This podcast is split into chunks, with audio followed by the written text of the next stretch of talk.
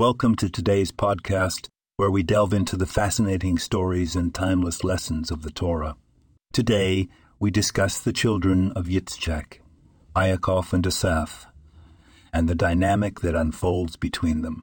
In the narrative, we see that after many years of childlessness, Rivka seeks insight from a mystic. Her prayer is answered, but her pregnancy is fraught with struggle, signaling the perpetual conflict between her twins unbeknownst to her.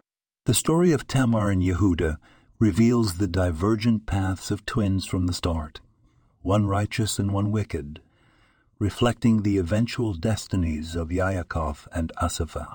The rise of one predicts the fall of the other, symbolizing the fluctuating fortunes of entire civilizations, like Jerusalem and Tyre. The patience of Yitzchak, who refrains from taking a concubine for a decade, underscores a theme of faith and divine timing, as opposed to some of the other patriarchs' choices. This respect for the sanctity of marriage and the unique destiny of his future offspring is noteworthy. We also touch upon Avram Avinu's lifespan, which by divine design was five years shorter than his son Isaac's. This connects to Esav's impulsive trade of his birthright for lentils, illustrating the value of foresight and spiritual priorities. Lastly, the narrative emphasizes the significance of the land of Israel, as God instructs Isaac not to leave during famine, a directive that echoes the importance of place and blessing throughout the Bible.